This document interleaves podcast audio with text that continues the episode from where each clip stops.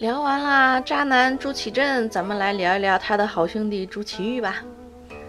其实说起来啊，朱祁钰能当皇上这个事儿，真的是命啊！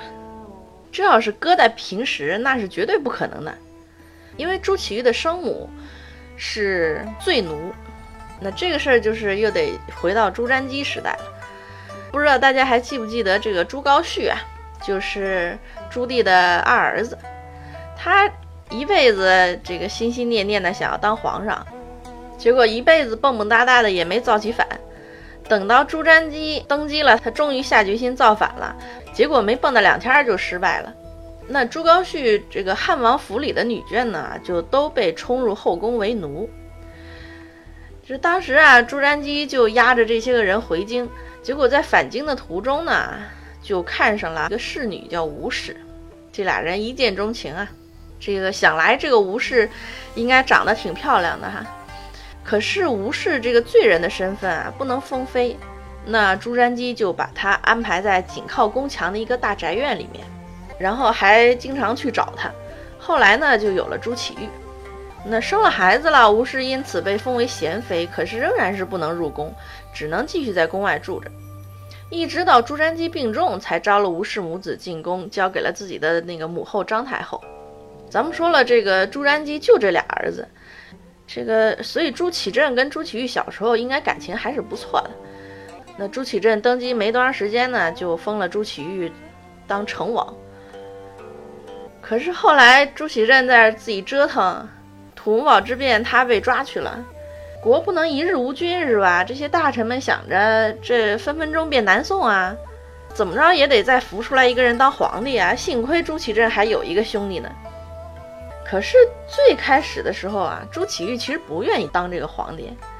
你想啊，在这种时候，这内忧外患是吧？北京都快保不住了。当时好多大臣都已经主张要迁到南京去了，这子女都送走了。朱祁钰这个时候把他推出来当皇上，这不是顶雷的吗？整个大明当时就是一烫手山芋啊。所以他其实并不愿意当皇上，但是那些大臣求啊，你你当吧，你这个就你这名正言顺是吧？没办法，朱祁钰才当了这个皇上。但是他当了皇上之后，应该说还是做了一些比较英明的决策的，比如说，当时这个很多大臣主张南迁。可是以当时的情况来说，如果连皇上都放弃北京南迁了，那相当于给了这个全国人民一个信号，是吧？这个我们又准备要南渡了，北边不要了，这又是要变南宋的节奏啊！所以很多这个正派的大臣呢，就否定了这一项决议，特别是于谦。因为你这个宗庙社稷皇陵都在北京，你不能说迁就迁呀。而且重要的是要以北宋为教训，是吧？这还没怎么地的，你就开始往南边跑啊！啊，于谦就指责那些那个主张南迁的大臣，谁说南迁，谁就是卖国。于是就开始组织这个北京保卫战，死守北京，而且成果还是不错的啊。瓦剌来打了好几次都被击败了。那后来这个瓦剌的首领也先看见捞不到好处。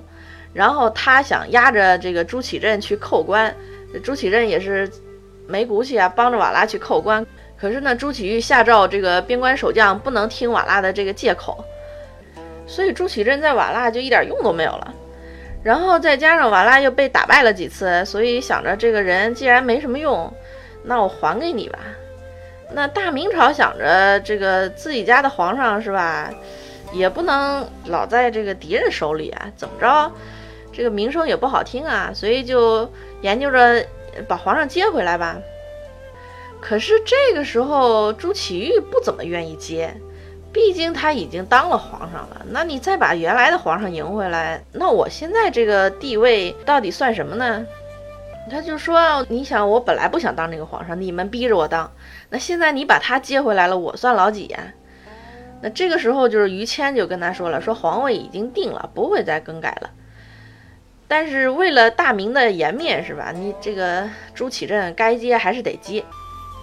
那朱祁钰既然得了大臣的保证了，那那接就接吧，就派使臣啊把太上皇给迎回来了。可是呢，迎回来他还是不怎么太愿意，所以在这个迎接的仪式上啊，礼仪上面朱祁镇就是减了又减呀。最后虽然说在这个群臣面前是表现出兄友弟恭的这个样子啊，是吧？他亲自出了东安门迎接，然后这俩人啊拉着手啊，一顿热泪盈眶呀。可是随即他就把朱祁镇软禁在南宫，一锁就是七年。但是这个事儿必须说啊，在中国历史上，这个汉族皇帝被俘之后不带任何屈辱的条件就被放回来的，这还是第一次。那史书上一直说，就是这个朱祁镇回来之后呢，被软禁起来。那朱祁钰，呃，从内心来讲，一个是不希望他回朝，另一方面也是想防备他跟旧臣联络，所以对他的一举一动都严加防范，而且就对他这个也不怎么好，缺衣少食的，就是把那个朱祁镇在南宫日子过得形容得非常惨。可是你仔细研究这一段啊，就是这个朱祁镇。他有三个儿子，都是在南宫出生的，想来这日子也不至于过得太悲惨，是吧？最多就是受点监视嘛。可是慢慢的，这个朱祁钰皇帝当的时间长了，地位巩固了，他这个心思啊也有点多。因为当时的这个太子啊，朱见深是朱祁镇的儿子，可是朱祁钰慢慢的就想着，还想让他自己儿子当太子。所以他就活动着呀，想要换太子，可是太子呢是皇太后立的，那朱祁钰就比较慎重啊，不断的试探啊，甚至贿赂朝臣。可是这个时候朝臣的立场呢，就是不同意，甚至包括他的皇后这个汪皇后也不同意。那当然，他皇后这个不同意，一方面可能是呃三观比较正，另一方面也是这个朱祁钰的儿子不是汪皇后的亲生儿子。可是朱祁钰对朝臣们没办法，对自己的皇后还是有办法的呀。他这皇后不同意，朱祁钰就把他给废了，打入冷宫，然后立了自己的这个儿子朱见济做太子，立了朱见济的亲生母亲杭氏为皇后。可是他这个儿子呢，有点没福气，是吧？不到第二年就夭折了。然后朱祁钰也是深受打击呀。然后他的那个皇后还值得说一句啊，就是那个汪皇后，虽然当时被他废了，可是朱祁镇复位之后呢，又重新认可了他的地位，死后呢也是以皇后之礼安葬的。但是他后来立的这个杭皇后呢，也死的也比较早，景泰七年，在这个朱祁钰之前就死了。那当时的谥号是叫穆孝皇后。可是朱祁镇复位之后呢，就把他的这个谥号给废了，而且把他陵墓也给毁了。就是明代呢，是只承认汪氏为景泰的正室，没有一朝是承认杭氏的。所以想想这个杭皇后也是挺冤的。然后还有一位这个朱祁钰的后妃值得一提的，就是唐贵妃。她在景泰七年被封为了皇贵妃，这个是有史可查的中国历史上第一个皇贵妃，可以说是宠冠后宫啊。可惜就是这个朱祁钰死了之后呢，他是被逼殉葬，那也有很多史书记载了他被逼殉葬的这个过程。但是特别离奇的是，哪怕是记载了唐贵妃被逼殉葬的这些书，也没有记载朱祁钰到底是因为什么死的。因为朱祁钰的死可以说，呃，也是比较离奇的，死因不明。说起来，这个大明皇帝有好多死因不明的啊。那一般有两种说法，一种就是他是被害死的，那还有一种就是病死的。但是到底是怎么死的，这个明朝的史书上都对这件事情有点讳莫如深，而且这个记载也不太一样，有一些就是根本就不写他到底是怎么死的。那有一些写了的呢，这个不同的书上面记载的这个内容也不太一样，所以到底真相是什么，这个也没有办法知道。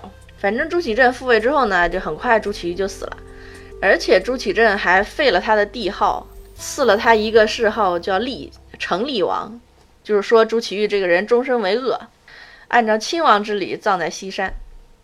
朱祁钰是明朝迁都北京之后唯一一个没有葬入皇帝陵寝的这个明朝皇帝。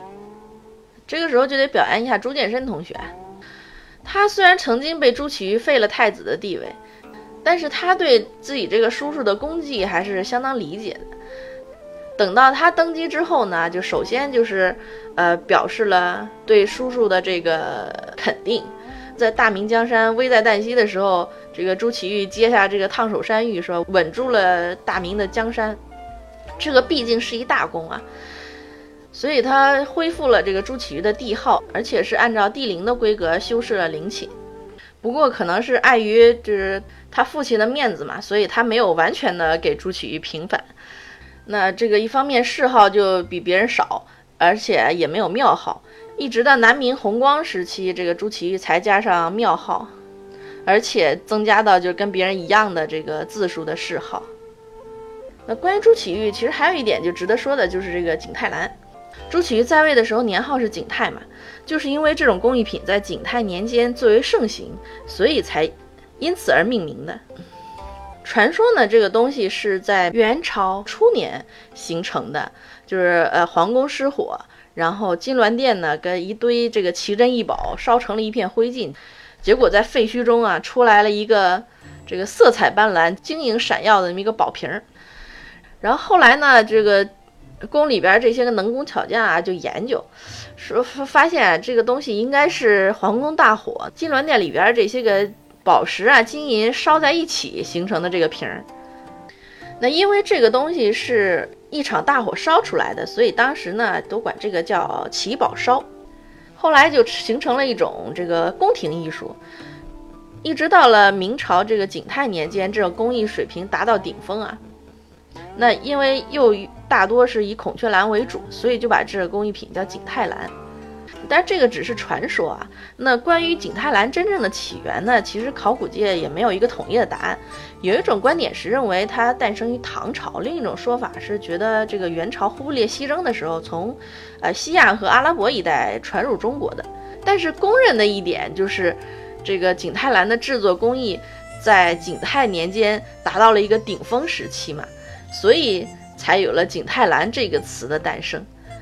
所以想一想，朱祁钰虽然在明朝大部分的时候都不得待见，那他的这个地位也比其他的皇帝低，可是他的名号能够以另外一种形式流传千古，这个应该也是意外之喜吧。好啦，咱们今天先聊这么多吧，随便一说，感谢您的关注和收听，咱们下期再见。